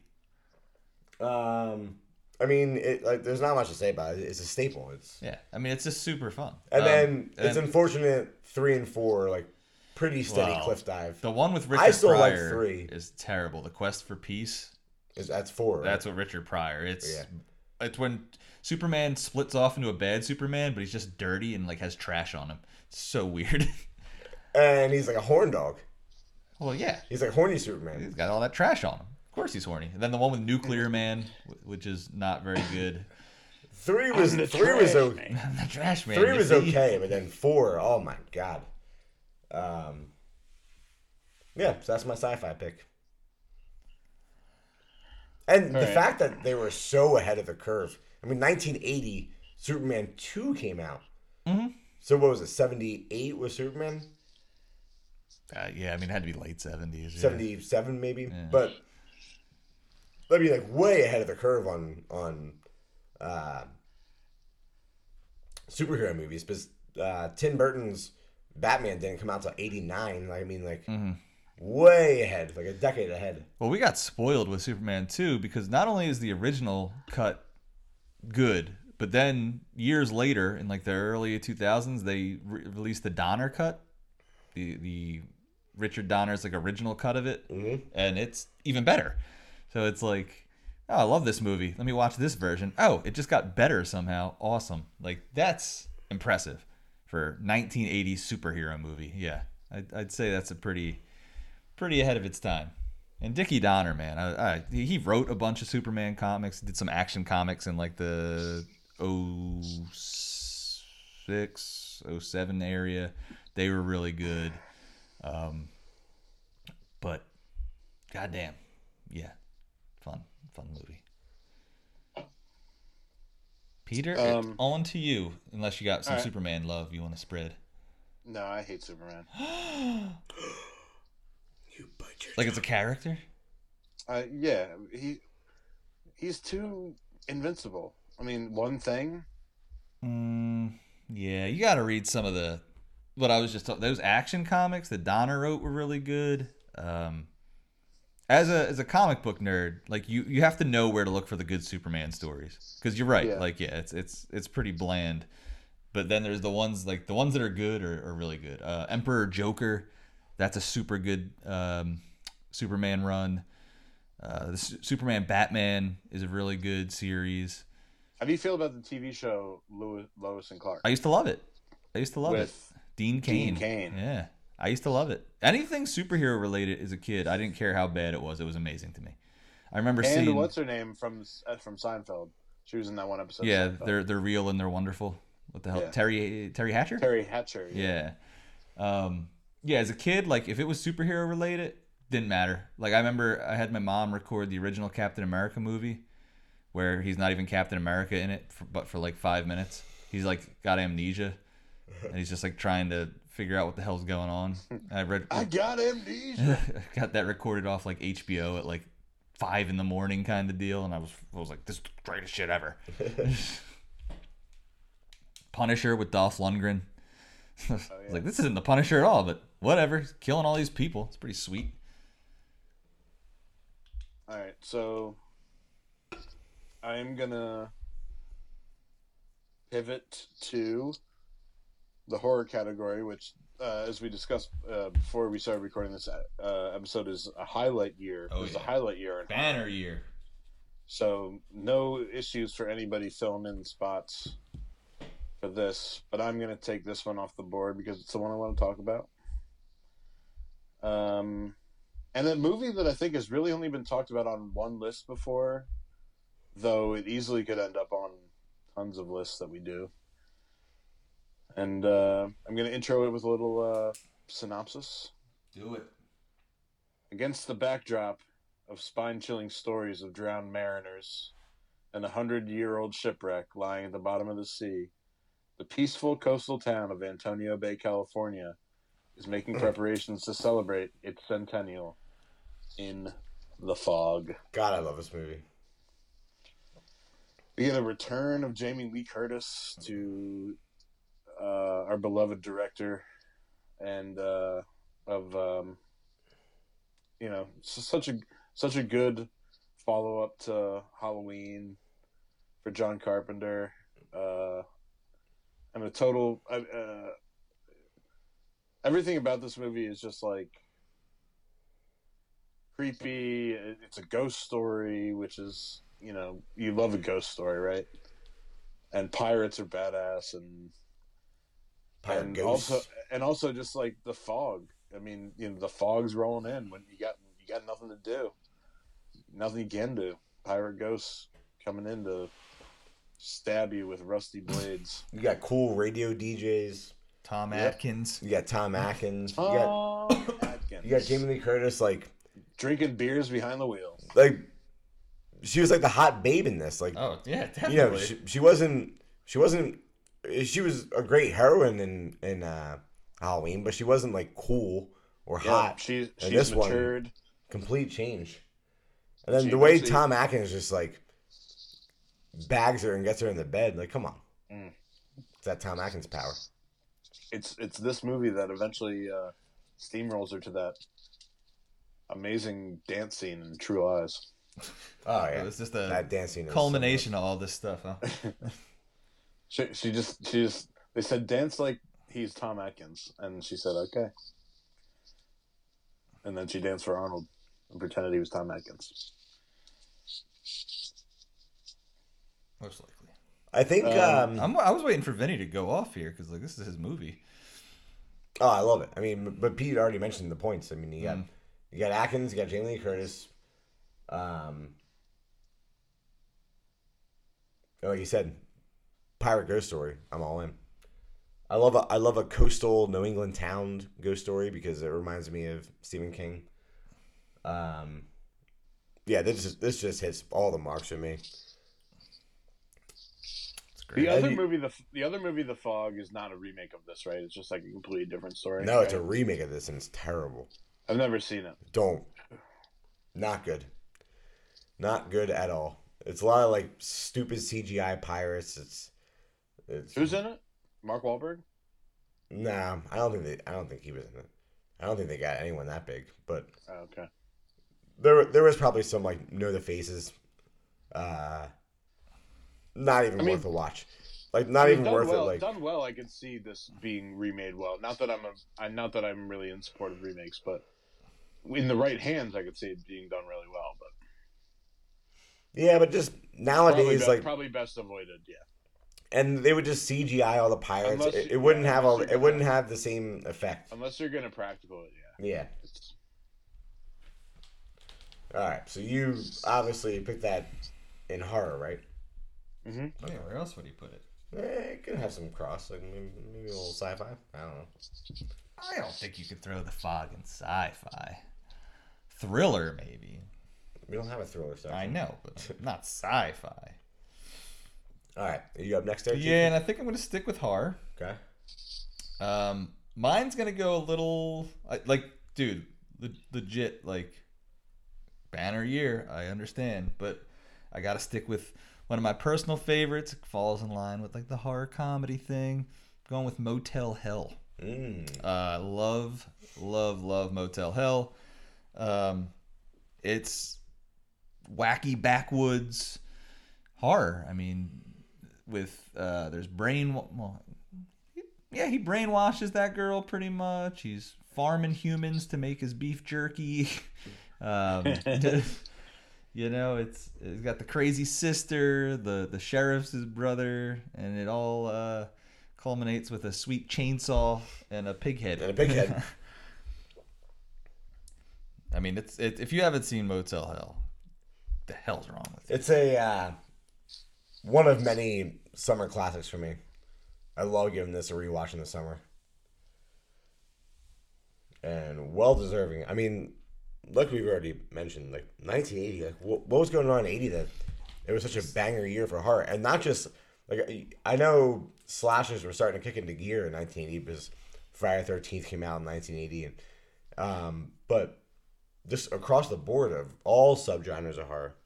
I mean, it just Well- they didn't take a lot to make, and the returns were really good on them. Usually, I mean, Well, you really got to think about when you when you talk is what was going on in '78 and '79 because that's when these movies were being filmed. yeah, There was a lot of dope being smoked. still is. The, er, the early the early the early years of heavy metal, Mhm. Led Zeppelin, Black Sabbath. Um, you know, all those things. Yeah, you're not wrong. You're not wrong. All right, I'm gonna continue the Plus, horror. plus, I mean, think about like the '70s, like the dirty '70s horror. I mean, uh, Ch- Texas Chainsaw that's came out in like '77. Greasy. I'm going to continue the horror train with my own interpretation of my favorite horror. And it's a little bit different uh, genre that I don't get to talk about all that often. I'm going with The Changeling. Mm. And I love this movie. And this movie has a big time mark in my childhood. My parents, Slow burn with this movie, but I love it. I love Yeah, it. I've never seen it all the way through. I always fall asleep. it, it, it, it's a very slow burn, but I think uh, I think uh, George C. Scott's performance is just like incredible in this. How how well he does at just like the unraveling, uh, mourning husband and father who, um, you know, the, his wife and kid die in a car accident. He's staying in this house, and shit starts going haywire. The ball bouncing down the stairs is a classic, iconic scene. The wheelchair, obviously, in the attic, and my parents like when I started getting into horror at a young age, like so overhyped this, like both separately telling me how much this terrified them. I was like, oh my god, god damn, this thing's gonna be crazy, and you know, it, it's a product of his time. So like as a young as a young kid seeing this after seeing shit like Scream and you know whatever modern stuff was going on back then, it was a little underwhelming. But then as I got older and had some revisits and rewatches, grew to appreciate how skillful it is put together and how creepy it really is. I love this movie and who um shit who put who just put out an awesome release of it? It wasn't Arrow, right? Where they had No, the, I have no they had a blue cover one and a red cover. I know what you're talking about, but I don't know who put it out. Um, Probably was Arrow, to be honest. I don't. I don't know, but It was either Arrow or Blue Under. No, it wasn't Blue Underground. yeah, it wasn't Blue Underground. Yeah, it must have been Arrow video. Arrow. Um, yeah, great stuff. I like revisiting this one. I love a classic spooky haunted house tale, and this is one of the the early pioneers of that. Much respect, and like I said, George C. Scott's performance is just great. I would love to do a George C. Scott like versus list. It'd be short, but Yeah. Man, like Oh, this booze. well, yeah. big booze guy, Oh yeah. good for him. So, where do I go from here? I think what I'm going to do is I'm going to put my uh I'm going to put my sci-fi Wait, Jeff, did you do an action yet? Not yet. I'm gonna put my action on the board with uh it's a movie with who many consider, including myself, the best on-screen martial artist of the 1980s and early 90s. Chan, Chuck Norris, Oh, Ah. yeah. the Octagon. All right, I'm into some Chuck Marsh- Norris. A martial artist must defeat a plan by ninjas to create a worldwide training camp for terrorists. Worldwide. you guys- That's ballsy.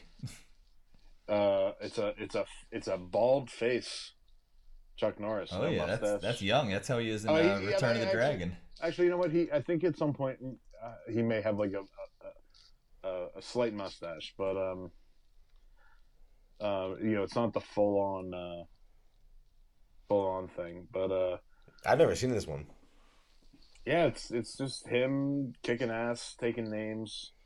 Uh, you know, full martial arts. You know, not a lot of uh, not a lot of guns and Yeah, stuff. Yeah, it's not like, it- Delta uh, Force or anything like, like that. in uh yeah or or or lone wolf mcquade which is another great one but that, that's not this year um not a lot of uh super uh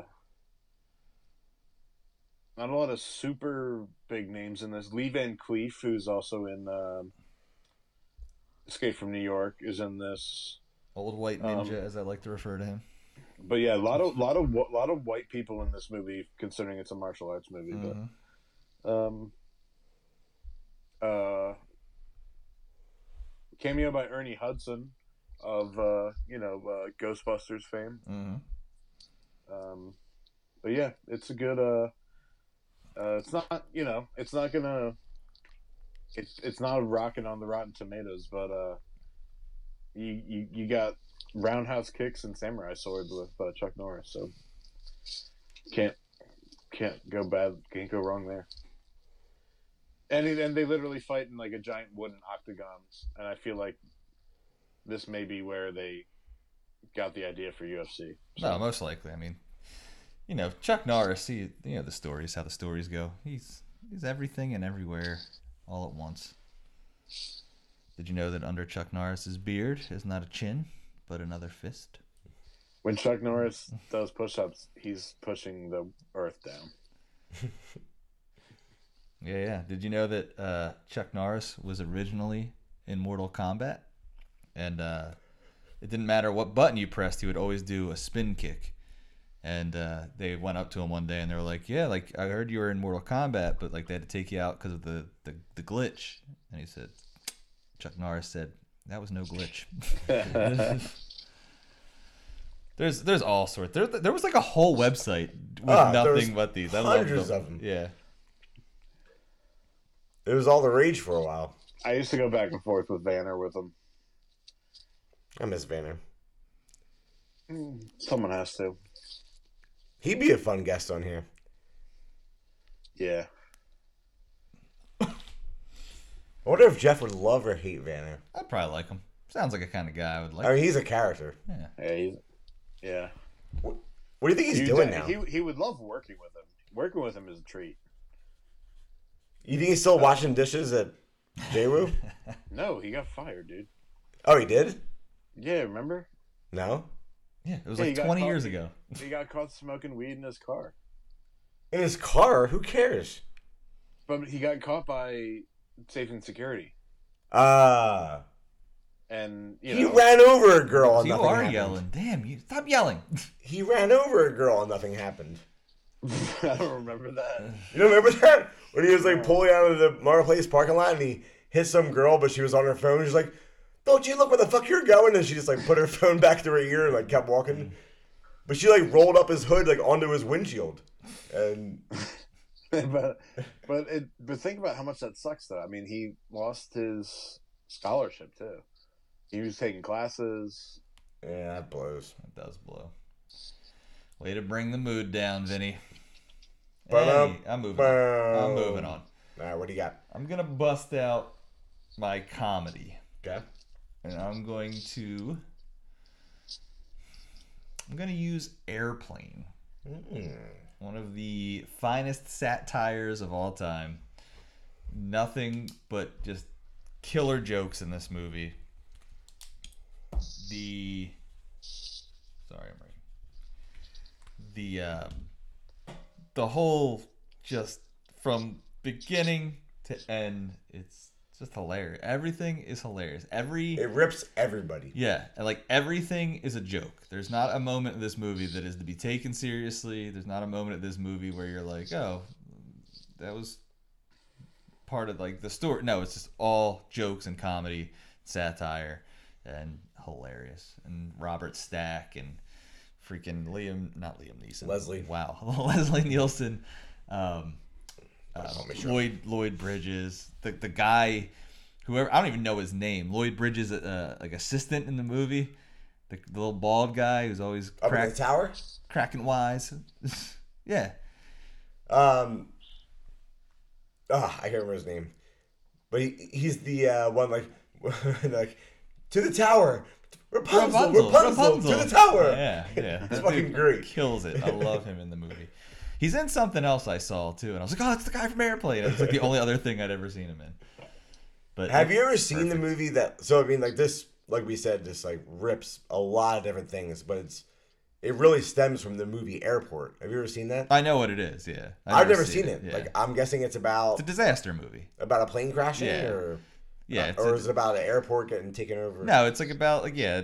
It, so in the '60s, uh, early '70s, there's all these disaster movies. You had like Oh yeah. the Towering Inferno, Yeah. Airport, Yeah. Volcano, like just all this weird shit. Yeah, and the the shots they take in Airplane too, at just like every culture, like nobody is safe. Oh, no one's safe. And. I love all the stuff with the pilots. Yes, Um, Roger, Roger. yeah, but- and the, the the little kid going up and talking to him. You ever uh, seen a grown man naked, Billy? Um, so I just want to real quick state that when I set when I started with Blues Brothers, and I said that I thought it was the only movie that belonged in the category. I thought you were like- going either this or Caddyshack. I thought he was going Oh, no, Caddyshack. well, no, but no, but it's because I thought that there we were only each putting one in the category in the Uh. beginning. Um, Oh. I'm not that my I'm not change. I wouldn't have changed my mind, but I I just want to make that statement to show that I'm not showing disrespect to That's the right. other movies. Don't you disrespect Um, airplane. Yeah, so well, one of the things, one of the things I want to say about Airplane that's great is, um, and and and to and Leslie Nielsen about his role in comedy in general is that the way the reason that he's so good is because he was like a, he was like a dramatic actor Yeah. his whole life, and so like he plays the jokes straight and he states them straight, which makes it so funny. Like like the "Don't call me Shirley" line, Yeah. like um and all that stuff. And they hired other actors in these movies too that was like the same deal. That was like, you know, to play to play off that like you know serious but not serious kind of thing. Yeah, Robert Stack's in it for God's sake. Yeah, He's yeah. not a comedian by any means. Um, but yeah, fantastic movie. I've never seen any of the sequels. Uh, is there more Oh. than one? yeah, Airplane There's at too. least one. No, I'm saying. I don't think there's anything after Airplane 2. Oh no. Airplane 2 is entertaining. Yeah, it's fine. You gotta- they just go way more Yeah, top of it. William Shatner's in it. It's supposed to be like 2001, like them they're going in like to a space, spaceship. yeah. Yeah. Yeah, it's fine. All right, so you went with that in comedy.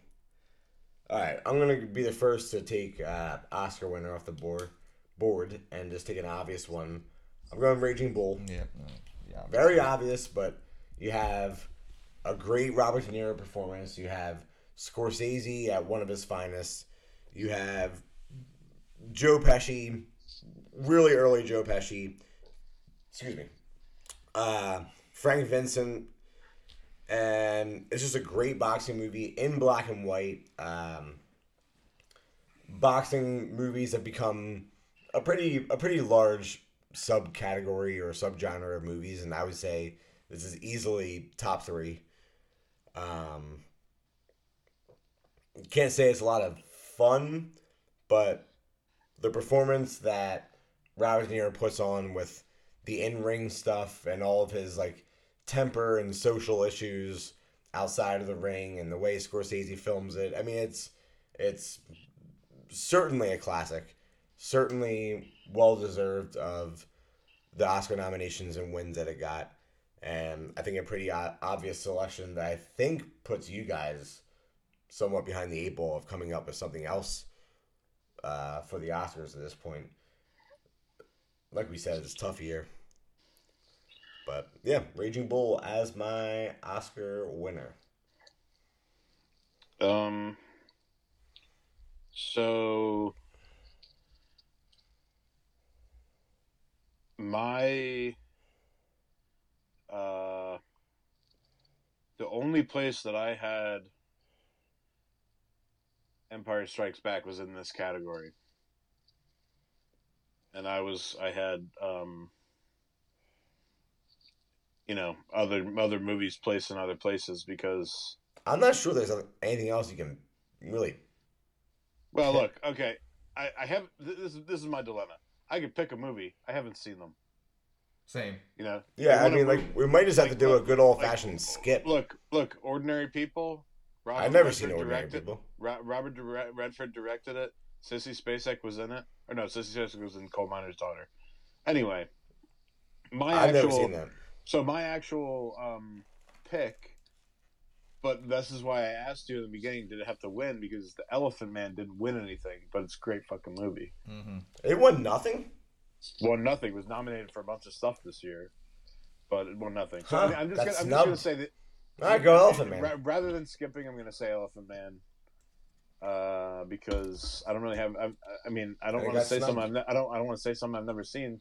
Obviously, it won an Oscar. It pleased a lot of people, Yeah. but um, you know, All right. I'm just gonna roll out there with Elephant Man. Uh, it's a super fucking depressing story.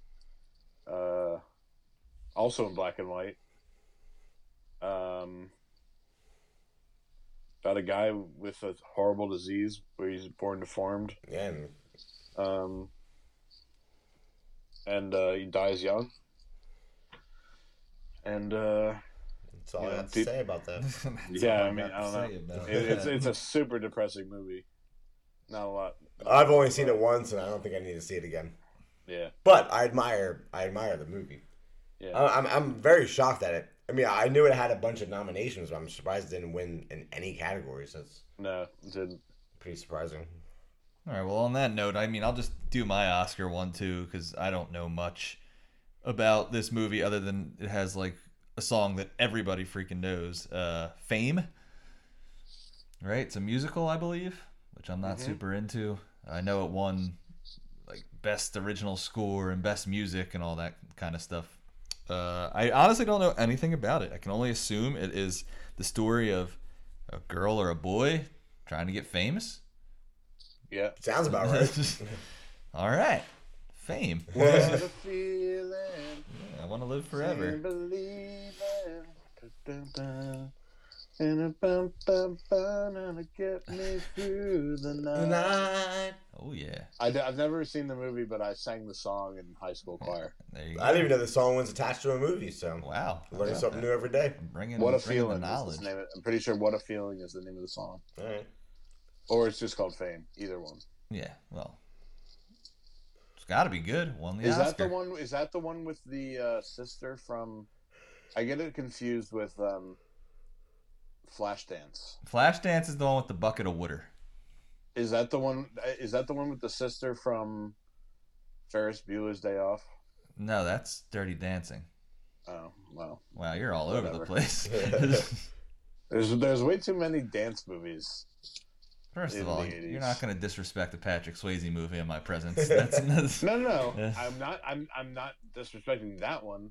I'm just saying that there's too many of them okay. in right. in the '80s. All right. Because you also got Footloose. Oh yeah, Kevin Bacon. Weird, weird Well, movie. ne- neither of those movies made the uh, Bacon Swayze list. So No. Footloose is too strange for me. I don't like it. Like it's like I think is it it's John Lithgow, I think's the dad. He's Yeah, like way yeah. too violent. Like he's like the he's like a pe- I don't know. I don't I don't like well, it. he, I don't like Footloose. became the he's the Trinity killer. Well, yeah, he's also Dick on Third Rock from the Sun. And the bad guy in Cliffhanger. I was not present for. You guys did a list of '90s horror, I think, no, or '90s action, and I wasn't there, and that did not make the list, and I was angry. Wow. Should have brought that one up. 1991. Yeah, it's not very good.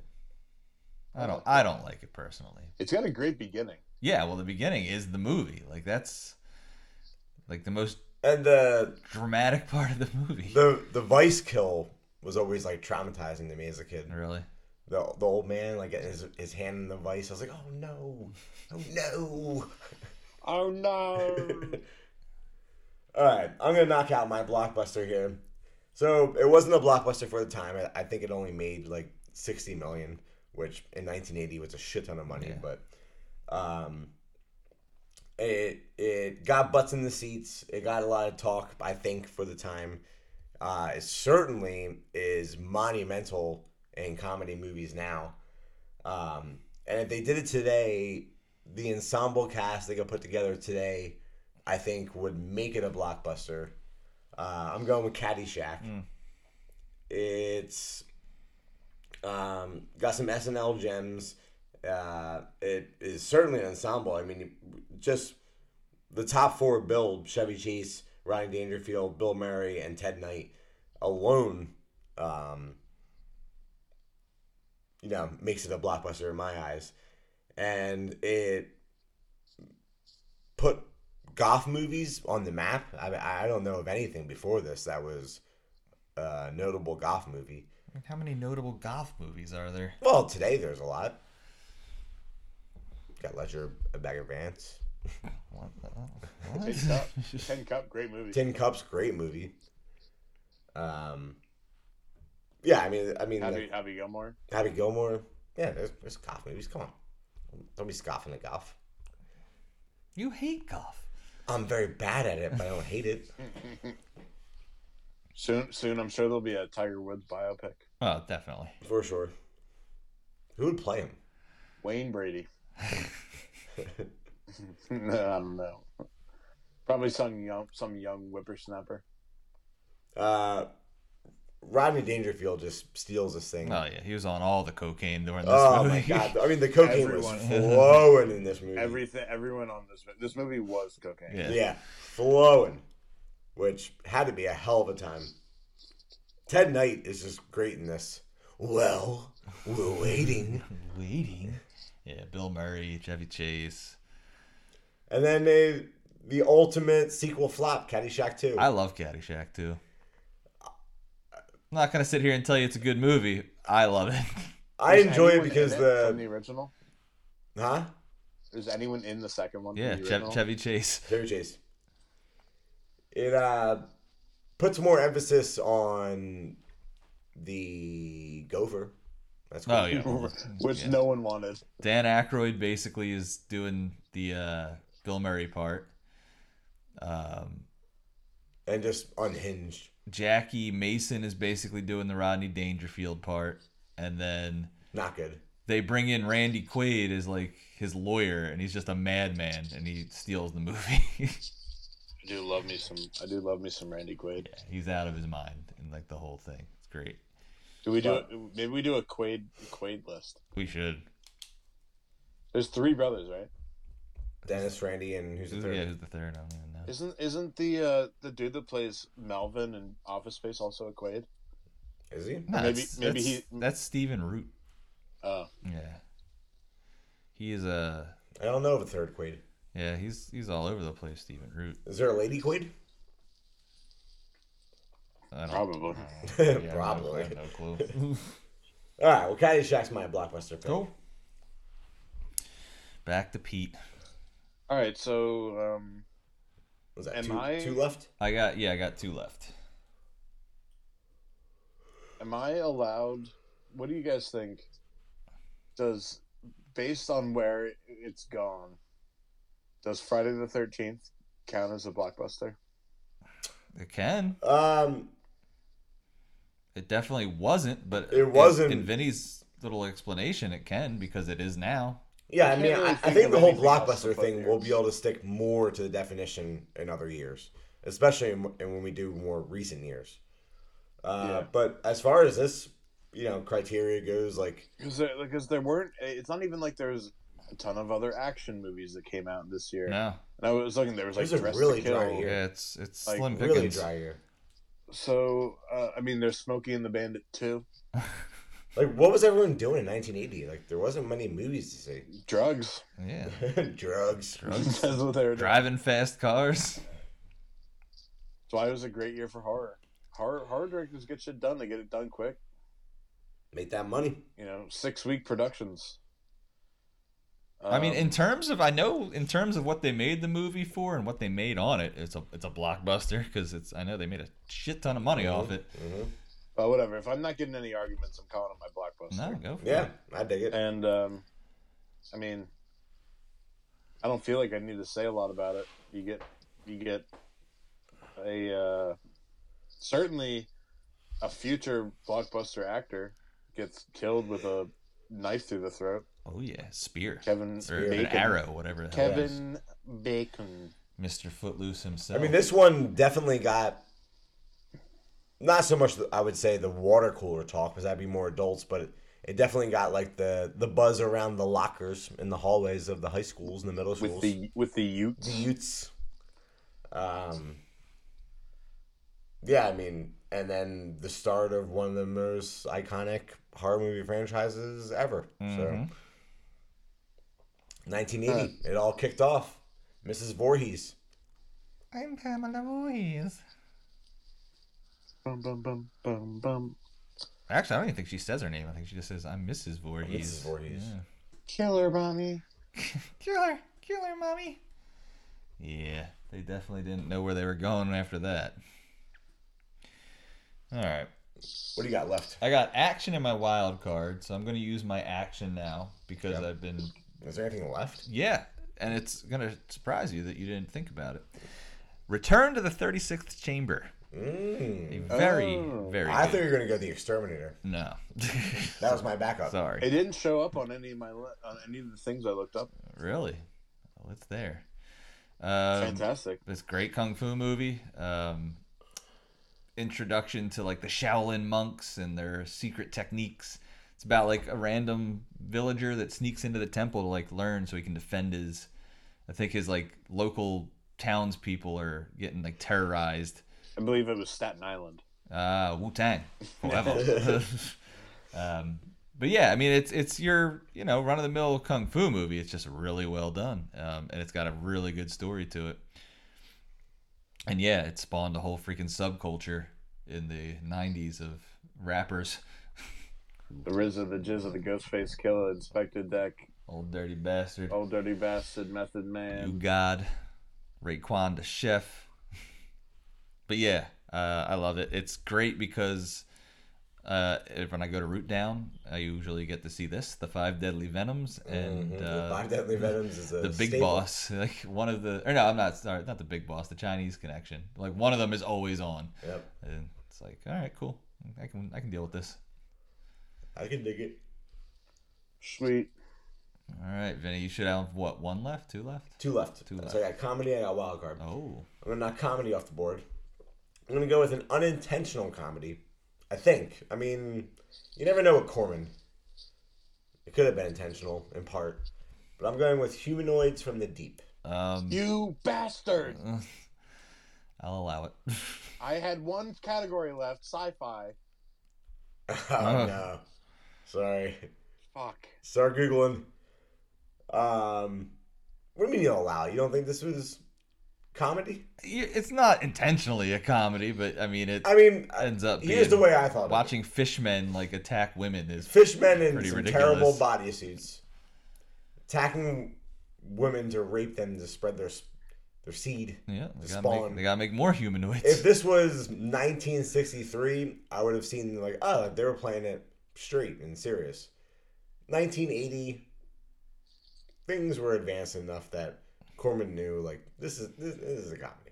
All right. Um, you have Fourth of July festivities going on. Great summer pick. We're about to go into our summer season. Um, we've already mentioned on the show and told the story how Jeff and I stumbled across this without knowing what it was and just ended up watching it and getting locked in. And now it's a summer a summer staple for me to the point where Scream Factory released it on on Steelbook with a beautiful poster that I Yeah, I have like hanging- that. Like that. that I have hanging in the in the studio.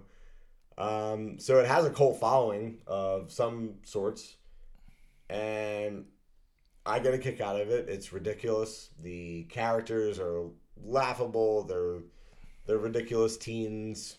You got your shore stuff, your boardwalk stuff, and then these men, these fish men in bodysuits, come out of the ocean looking to get some of that human tail to, Yeah. to spread the seed. And it's uh, Vic Morrow trying to shut it down. hmm Like that guy. I think it's a very good comedy selection. If you can't have Caddyshack, if you can't have Blues Brothers, if you can't have um, Airplane. Airplane, you're going Humanoids in the Deep from your 1980 comedy selection. How this one perform in theaters, you think? You could have had Caddyshack. Well, I put, I put it in Blockbuster. I don't know. What I'm saying you could have. But well, I wasn't, gonna, I wasn't gonna put Humanoids in the Deep in Blockbuster. you know, you don't know that. You think people were going to the theater to see Humanoids in the Deep? I would have. Think, yeah, probably the teens were and weirdos. Yeah, yeah, definitely. Like the young kids, Friday night, date night. Yeah, The drive-in, the drive-in. Oh, is where it definitely, was- yeah, the was drive-in. cleaning up. yeah. People getting handies all over the place during this one. The hands were all over. All right, Pete. Your last one, sci-fi. You said.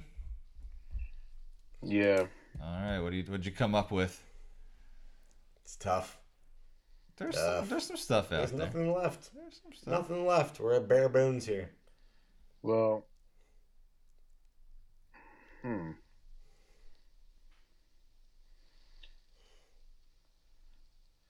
You already put Superman on. Mm-hmm. Do I pick this random movie that I've never seen? Or do I try and make an argument Make an argument. that a movie that I didn't want to put on this list? because I've made note on this podcast that I think this movie's overrated. But it's a good movie, so it's a good movie that I think is overrated. But is At The Shining seen it. sci-fi? Shining sci-fi. In what way? Psychological things. It's not science fiction. The kid controls shit with his mind. Eh, it's true. It does. It's as much sci-fi as Humanoids from the Deep as comedy. Red Rob. Talks to his finger. That's sci-fi. What's the movie you never saw? It is called Galavina. Oh, I, Never have no heard of I thought you were, I know contaminations on there. I've just seen a- that. Or no, it's uh, Galaxina. Oh, Galaxina. nope, no idea. And there's a, it says sci-fi here, I mean, and there's a bunch of aliens on the cover. The Shining's a tough sell, but he does control things with his mind. And he talks to Scatman Crothers via telekinesis. This version Well, of War Games is going to get a lot easier. I promise. I'm gonna let him Sorry. have What we're it. going to have to do is The only person still listening at this point is Sean. Yeah, I'm, I'm just tired at At this point on this episode. We're going to have to go post 1990 Yeah. Well, on this type No, of. someone could other argue. eight- there's other '80s years. '87, epic year in cinema. There's other It's just weird that 80 is so slim. in certain categories. Everyone's busy doing the cocaine. hmm I mean, I wish we were doing that. I'll never touch. Maybe- I'll never that's- touch cocaine again because of all these fentanyl issues. Never again. That's what I Smoking heard. and the Bandit 2 is Smoking and the. Oh, I got it. Popeye. Ugh, that movie's so bad. Was that 1980? Popeye is Ugh, my science Robin fiction thing. Williams. Robin Okay, Williams. And the chick, what, what's her name from The Shining, is in it in Popeye. She's Olive Oyl. Hmm. Stardust Memories is a movie. That sounds sci-fi. All right, we're moving. We're moving past it. What do you got left? All I have the wild card, and my wild card is going to be 1980 is the year that the killer clown, John Wayne Gacy, was found guilty and sentenced to death for killing Ah. 33 boys and young men. Good reference. Yeah. Did he make So- it to the to or did he get killed in jail? Oh, I don't even know. I always just assumed he was still alive. I honestly had no idea. I mean, he definitely died in jail, but I don't think he got the. Cause doesn't he still send art to people? Or he did? He did, not anymore. Oh, okay. Yeah. But yeah, yeah, that's I, a good reference. yeah, Killed how many? thirty-three, and he was like hiding them in his crawl space and shit. Yeah, It's gotta be smelly. Yeah. I imagine So, it wasn't pleasant. I, I'm not sure if I've told this on here before, but I'll bring it up again, especially since Vinny knows who the person I'm talking about is. My roommate freshman year, Joe Allen Priest, God, Pocket um, pussy. used to grow, used to dress up like a clown. Brought his clown costume from home to college, and used to dress up like it, and like just go to the mall. And the the, the security at the mall made him leave. He was telling us this story, and I was like, "Why'd they make you leave?" He said, "Because they said they didn't know who I was." so fast forward to so he would just like put on his clown costume.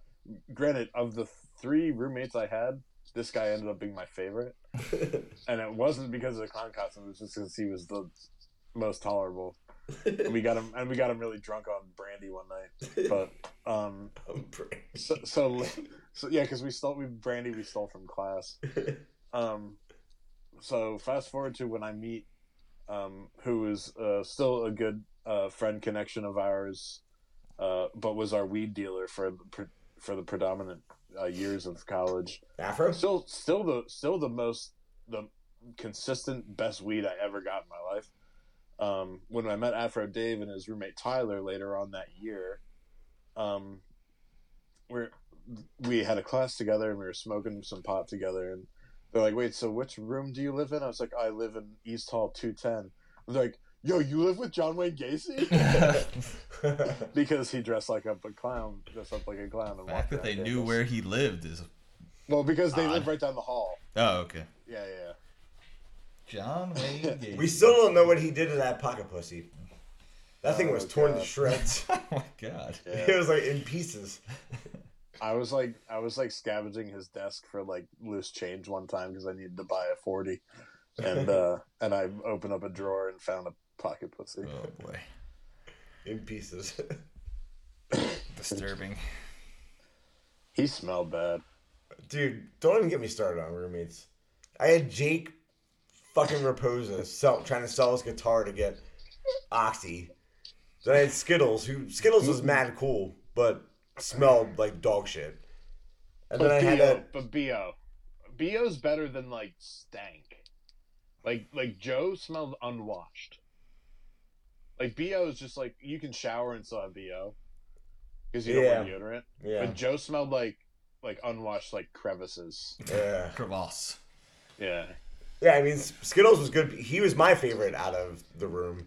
And then, uh, what was that dude's name? The weird. Yeah, didn't he have like a sex trunk? Yeah, he had a sex trunk. Yeah, we don't his- need to go down memory lane. You guys want to talk about college? His, Do his it when girlfriend would bed. come to visit, and he had a Footlocker full of S and M gear, Yeah. but like not the dude you would expect to have a trunk full of S and M gear. He was a fucking weirdo. Also had a stink to him, Okay. and brought in his dad's homemade moonshine for us to drink, which we had to hang out with him to drink it, but we drank it. Okay. It was weird. well, All right, that wraps this up. no, hold on, let me finish up with my wild card. Oh. Wrap things up. 1980. Big year. My wild card for 1980 is those Philadelphia Phillies. Mm. Mm-hmm. World Series champions. Tug McGraw, Pete Rose, Big year. Mike Schmidt, Carlton. Steve Carlton. Larry Bowa. I was getting there. Um, yeah, bang up year. Yeah. It was a long drought. Yeah. And uh, 80 and 08. yeah, Sweet. I heard. Eight, I mean, we didn't get to experience it, but I heard it was a goddamn good time. I'm sure it was. So, 1980 what. Phillies. That's my wild card. I'll tell you what, I want to party with those '93 Phillies. Yeah. Oh yeah. I bet that Milt Thompson was a wild man. All right. control. Not a bad kicking off for this No, this experiment. we made it through. Well, you guys did this once before with something. Yeah. What- That was a oh, while Christmas. ago. Christmas. Okay. You did Christmas this way. Yeah, last yeah. Because we had to have a unique. Because like we, you can only Yeah. do so many things for Christmas. Yeah. I don't know what the fuck we're gonna do for Christmas. We'll this figure year. it out. All right. Well, we could. uh We should morph back or, or maneuver back into a standard list so that I have use for my money in the bank. Oh yeah, we're going there, buddy. Which I Yeah, still, I still uh, have. I know. I got it written down. Do you have any ideas for for uh, next uh, war games? We don't. Well, we don't. We, we can discuss it off air, so Yeah, we're not I'm, I'm burning tired, time. boys. I'm tired. Man's tired. I'm tired. Until next time.